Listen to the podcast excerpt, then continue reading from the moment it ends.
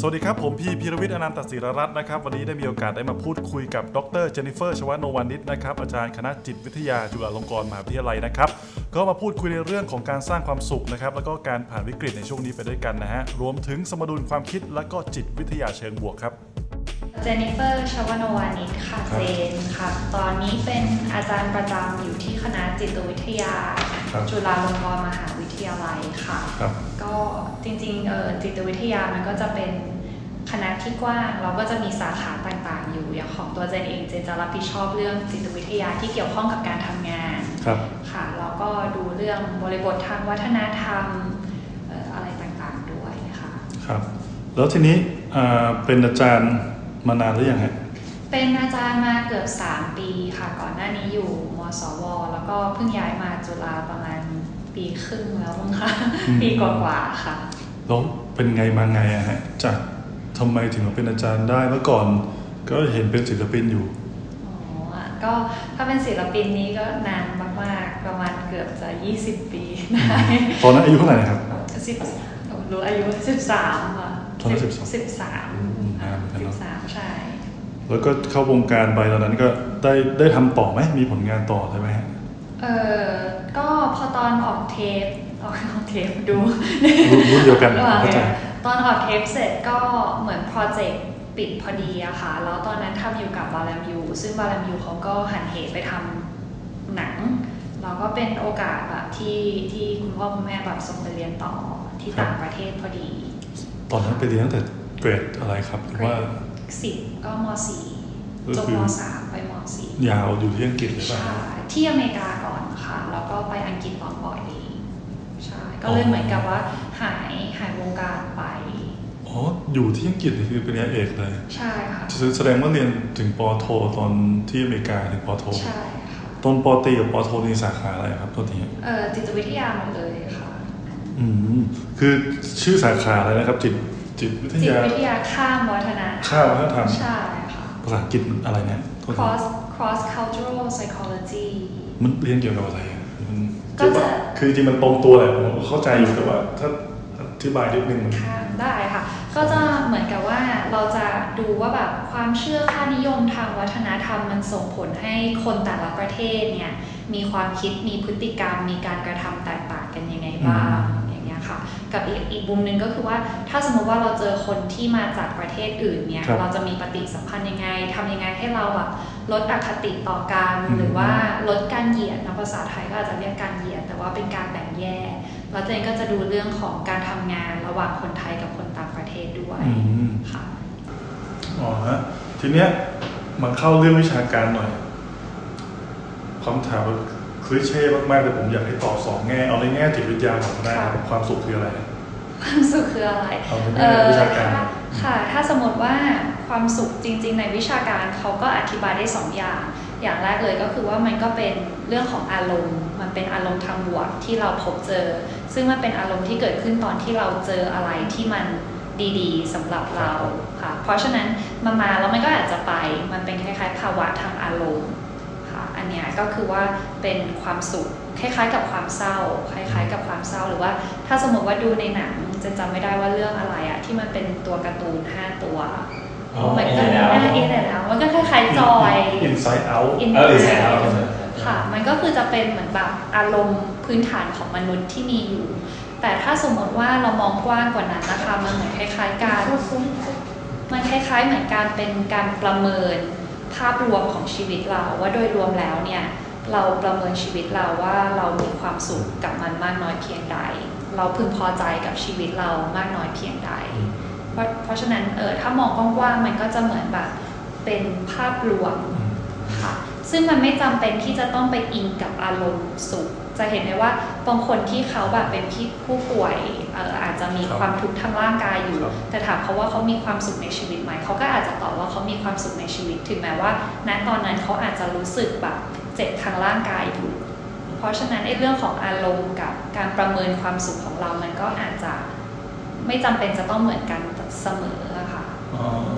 เออเนาะแล้วในแง่ตัวเองบ้างอ่าอะไรแง่แบบเข้าไปให้วิชาการอะอา จารย์เจนคิดว่าความสุขคืออะไรความสุขเจนคิดว่ามันก็คือส่วนหนึ่งที่มันคือวันนั้นก็ลองคิดดู ก็คิดว่ามันเป็นมันเป็นแบบการสร้างความสมดุลระหว่างความทุกข์กับความสุขในชีวิตเราเจนก็เชื่อว่าเเราจะต้องพบเจอกับทั้งความสุขแล้วก็ความทุกข์อะค่ะ มันก็เป็นสิ่งที่เราต้องพยายามที่จะสร้างความสมดุลอะไรเงี้ยเพราะว่าในชีวิตของเราเราก็พบเจอกับอุปสรรค ที่มันทำให้เราเกิดความทุกข์เพราะฉะนั้นในเวลาเดียวกันเราก็จะต้องสร้างความสุขให้ความทุกข์มันลดน้อยลง เพื่อที่จะแบบว่าทำให้ภาพรวมในชีวิตของเราอะมันมันไปในทิศทางที่บวกอืมครับทีนี้วิธีสร้างความสุขอะเราต้องทำยังไงบ้างก็ก็ก็มีหลายอย่างนะคะแต่ว่าตอนช่วงหลังๆเนี่ยเจนมา เห็นด้วยกับสิ่งที่เรียกว่าจิตวิทยาทางบวกเหมือนกันเหมือนเป็นมีโอกาสได้ทำเรื่องจิตวิทยาทางเชิงเขาเรียกจิตวิทยาเชิงบวก positive psychology มันคืออะไร มันจะคล้ายๆ คือเมื่อก่อนถ้าเราพูดจิตจิตวิทยา เราก็จะนึกถึงปัญหา เราจะนึกถึงปมในอดีต เราจะนึกถึงความทุกข์ทางจิตใจ เขาบอกว่าแบบพอเวลาเราพูดถึงเราก็จะไปพูดถึงปัญหา พูดถึงสิ่งลบๆ แต่จิตวิทยาเชิงบวกมันเหมือนกับว่าทำไมเราไม่ไปมองในเรื่องบวกๆในชีวิตเราบ้าง เราดึงตรงนั้นออกมา ก็เลยเริ่มพยายามที่จะจับตรงจิตวิทยาเชิงบวกแล้วเอามาฝึกกับตัวเองนิดนึงอะไรอย่างเงี้ยค่ะ มันจะมีเรื่องของ gratitude ซึ่งถ้าแปลเป็นภาษาไทยมันก็แปลได้ยากเหมือนจะลองไปดูมันมันมันคล้ายๆเหมือนเป็นความซาบซึ้งแล้วก็เรื่องของ appreciation คือเรารู้สึก appreciate อะไรในชีวิตของเราบ้างอะไรอย่างเงี้ยค่ะ เพราะฉะนั้นพอเวลาเจนเจอความเครียดอะเจนพยายามที่จะมองว่าเรามันมีจุดเล็กๆ ในชีวิตของเราอะไรบ้าง ที่เรามองข้ามมันไป แล้วเราก็รู้สึกว่าเออเราก็รู้สึกดีเหมือนกันนะที่มันมีสิ่งที่เกิดขึ้นในชีวิตเราแล้วมันยังดีอยู่ ถึงแม้ว่าโดยรวมแล้วมันอาจจะดูลบ แต่ว่ามันก็มีเรื่องดีๆ เกิดขึ้นได้ทุกๆวันอะไรเวลาที่ตัวเองเครียดคือแน่นอนอะไม่ไม่มีคนที่ มีความสุขตลอดเวลาหรอกนะฮะเวลาตัวเองเครียดเวลาทุกเนี่ยจัดการยังไงเอ่อคืออันนี้เจนก็เห็นด้วยกับนักจิตวิทยาบางคนนะเขาพูดว่าพื้นฐานหรือว่าเรื่องของพันธุกรรมอะค่ะมันอธิบายความสุขหรือว่าอารมณ์บวกบวกความรู้สึกบวกบวกของมนุษย์ได้แค่แบบ 40-50%เปอร์เซ็นต์ส่วนสภาพแวดล้อมอย่างเช่นเรื่องตามเรื่องที่ พักอาศัยอธิบายได้แค่สิบเปอร์เซ็นที่เหลือเนี่ยประมาณ 40%เนี่ยมันขึ้นอยู่กับตัวเราเอง ว่าเราจะทำอะไร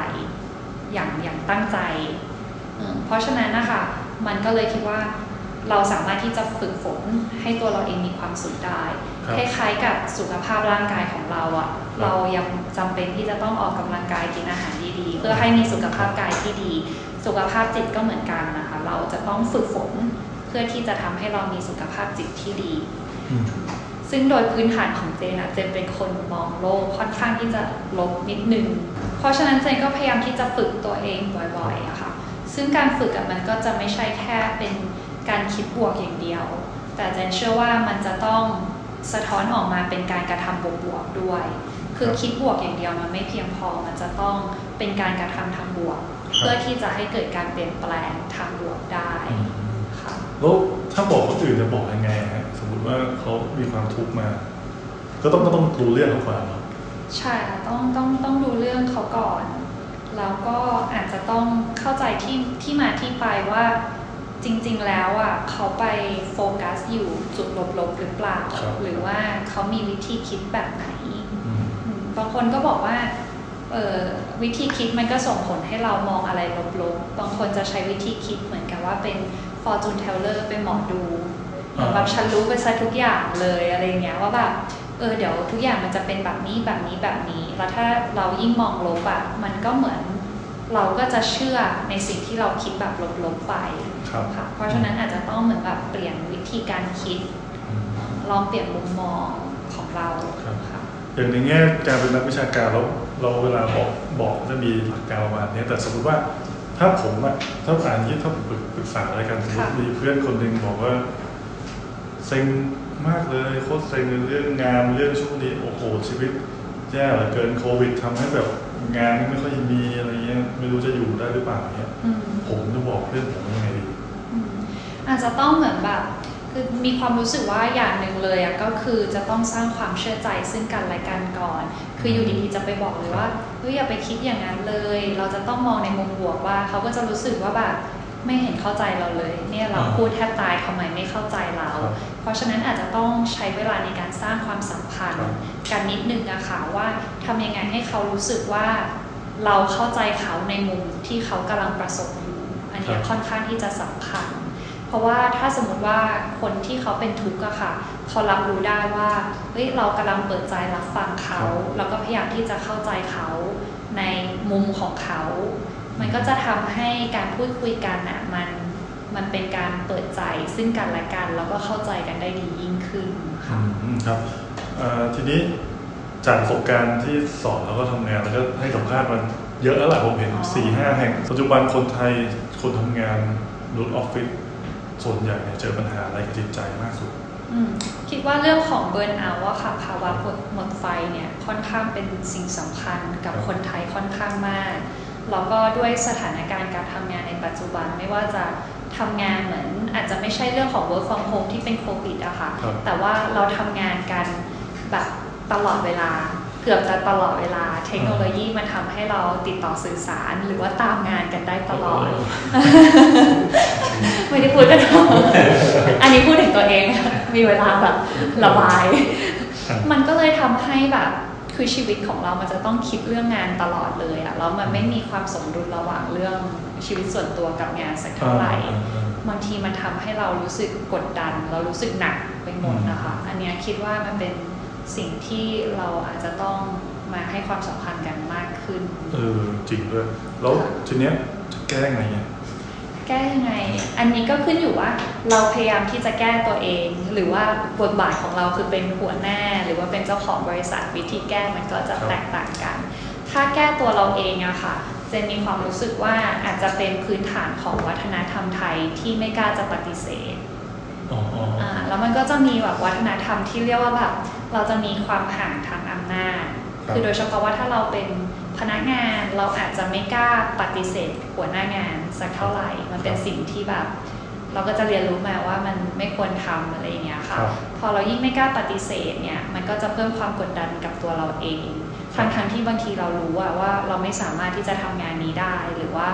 เรามีทรัพยากร เรามีอุปกรณ์ไม่เพียงพอที่จะทำงานนี้ได้อย่างสำเร็จอะค่ะอ๋ออ๋ออ๋อ ก็สำหรับตัวเราตัวเราเองอาจจะถามก่อนว่า เหมือนเราเราพูดว่าโอเคค่ะ โอเคค่ะ แล้วมันมีความหมายอย่างนั้นจริง ๆ หรือเปล่าเออเนาะได้ได้แบบได้ได้ครับโอเคครับค่ะ แต่ว่าจริง ๆ เรารู้สึกว่าแบบโหไม่ไม่ไหวจริง ๆ แล้วสุดท้ายก็คือตัวเราเองอะที่แบกรับความกดดันแล้วไอ้ความกดดันอันเนี้ยมันก็จะกลายเป็นความเครียด ซึ่งบางทีหัวหน้าเขาอาจจะ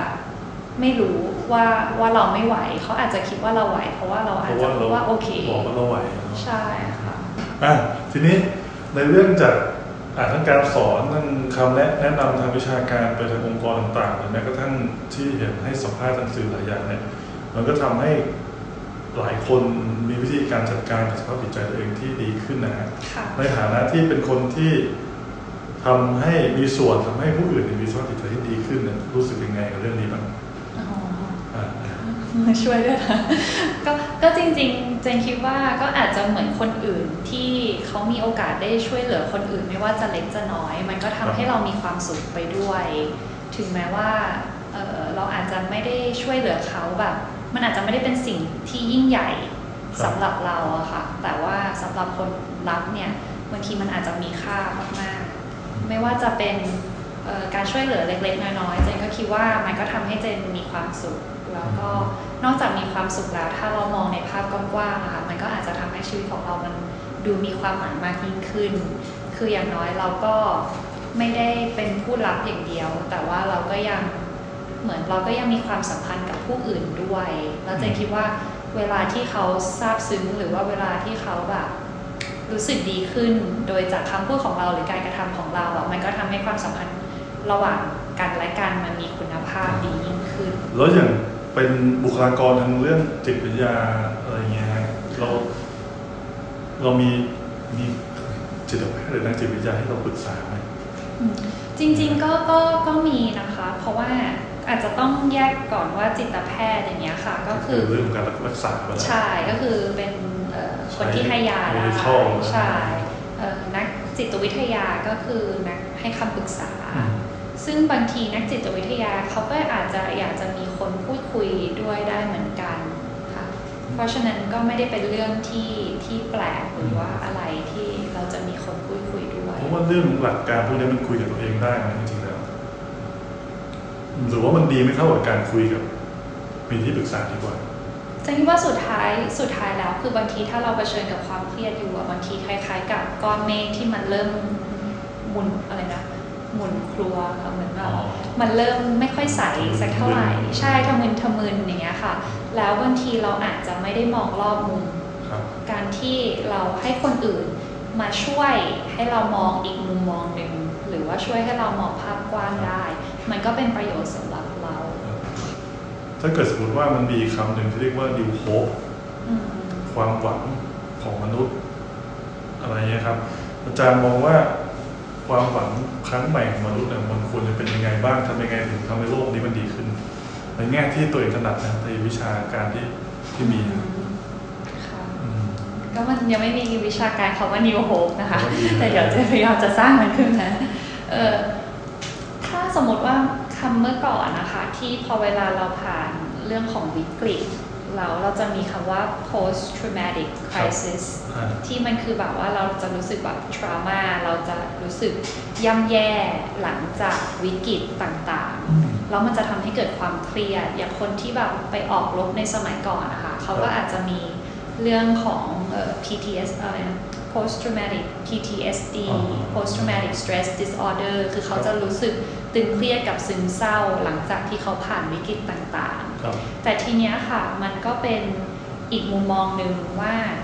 เราก็จะสามารถที่จะมีสิ่งที่เรียกว่า post traumatic growth การเติบโตหลังจากวิกฤตได้อืมอันเนี้ยก็คือว่ามันไม่ใช่ว่าเราจะไม่เผชิญกับความเครียดเลย แต่ถ้าสมมุติว่าสิ่งที่มันเปลี่ยนแปลงแล้วเราสามารถที่จะมองเห็นการเปลี่ยนแปลงในทิศทางบวก หลังจากที่เราเผชิญกับวิกฤตได้ครับมันก็จะทำให้เราเติบโตได้มากยิ่งขึ้นอืมมัน ก็คือทำให้เราเติบโต เติบโตในที่นี้ก็คือว่าเราอาจจะเพิ่มความเข้มแข็งของตัวเอง คือสิ่งที่เรามีอยู่ครับไม่ว่าจะเป็นความเข้มแข็งที่เมื่อก่อนเราอาจจะพยายามที่จะไปหลบซ่อนมันอยู่อย่างเงี้ยค่ะ เราก็หยิบขึ้นมาใช้ได้